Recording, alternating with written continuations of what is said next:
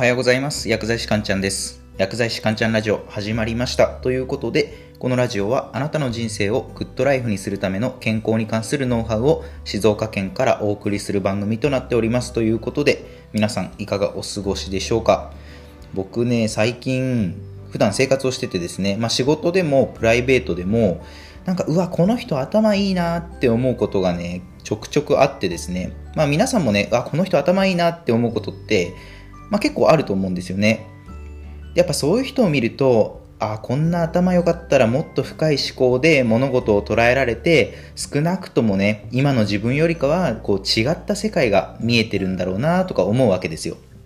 で、そう思ったら、やっぱね、頭良くなりたいって多くの人はね、思うと思うんですが、そもそも何ができると頭がいいのかとか、どうやったら頭良くなれるのかっていう、まあそういった疑問が湧いてくるわけなんですよね。今回はそういった頭の良さに関連するお話をしようかなと思ってます。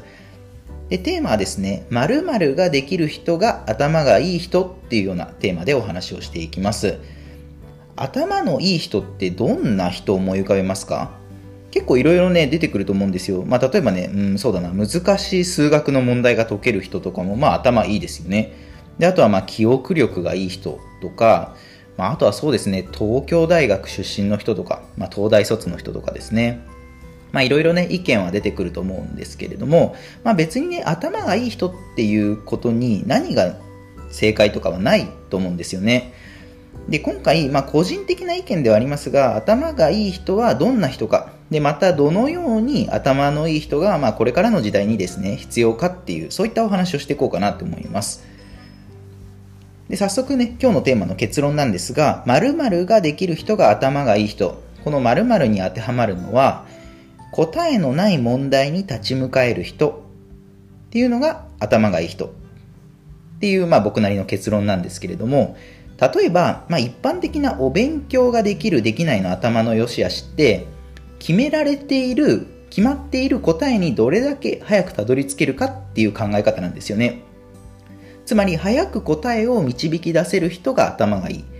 逆に答えになかなかたどり着けないっていう人は頭が悪いっていうような、まあ、そういった考え方なんですよまあ、確かにね、決められた答えにすぐたどり着けるっていうのも能力の一つだとは思うんですが、でもね、僕自身が考える頭のいい人ってそうではないと思うんですよね。で僕が考える頭のいい人って答えのない問題に立ち向かえる人だと思うんですよね。まあ、例えばね、発明家みたいな、こう、まっさらな状態から何かを作り上げる人、0から1を生み出す人っていうのもまあ一つ例ですよね。でまあ、数学のような学問に関しては答えが決められてるんですが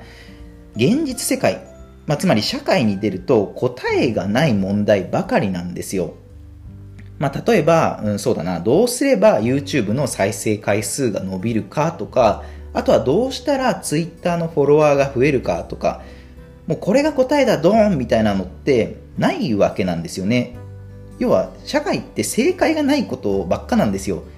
みんなが同じことをやってもみんな同じ結果が出るわけではないっていうことなんですよね。まあもちろんね、そんなことは皆さん分かってると思うんですけれども、で、現実世界での正解って、おそらくこういうことをやっていくと一番いいのかな、みたいな感じで探り探りでやってみて、で、これがおそらく正解に近しいだろう、みたいなものが社会でいう正解なんですよね。でそういったようにね、答えとして教科書に載っていないものを自分でおそらくこれが答えだろうなっていうものをそういうふうに自分で導き出せる人、こういう人は頭がいい人だなっていうふうに僕は思いますね。じゃあ具体的にね、そういったね、答えのない問題に立ち向かえる人になれるにはどうすればいいかっていうアクションプランなんですけれども、アクションプランとしては、答えのないものにトライしてみる。もう本当にこれだけですね。答えのないものっていうと結構あるんですが、そうだな、例えば政治を勉強してみるとか、あとは音楽とか、あと美術をやってみる、学んでみるとか、あとは何かスポーツに挑戦してみるとか、まあこういった例が挙げられるんですけど、まあ他にもね、たくさんあるとは思うんですけれども、こういったね、今挙げた例の政治とか音楽とか美術とかスポーツって答えがないんですよね。おそらくこうすればうまくいくだろうなっていう感覚が、えー、とこういうふうなね、政治、音楽、美術、スポーツとか学ぶと養えるわけなんですよ。政治とかって典型的ですよね。なんか歴史とか、まあ、利害関係がこう複雑に交錯してるので、まあ、おそらくこういった政策を取っていけば幸せな人が増えるんじゃないか。日本はもっと良くなるんじゃないか。みたいな。答えはないけどおそらくこうすればうまくいくんじゃないか。をすごく考えるテーマだと思うんですよね。答えはないけど何か自分の考えを持って試行錯誤を繰り返しながらトライし続けられるもの。そういったものに一つでも取り組んでいくと答えのない問題に立ち向かう能力がすごい養えると思うので、えー、おすすめです。ということで最後まとめですね。今日のテーマ。〇〇ができる人が頭がいい人。これは、え、答えのない問題に立ち向かえる人は頭のいい人。ということでじゃあ具体的なアクションプランとしては答えのないものにトライしてみる、まあ、政治とか音楽とか美術とかあとスポーツとかですね。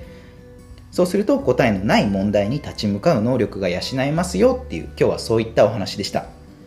では今日の内容は以上になります。いかがだったでしょうか？あなたの人生がグッドライフになりますように薬剤師かんちゃんでした。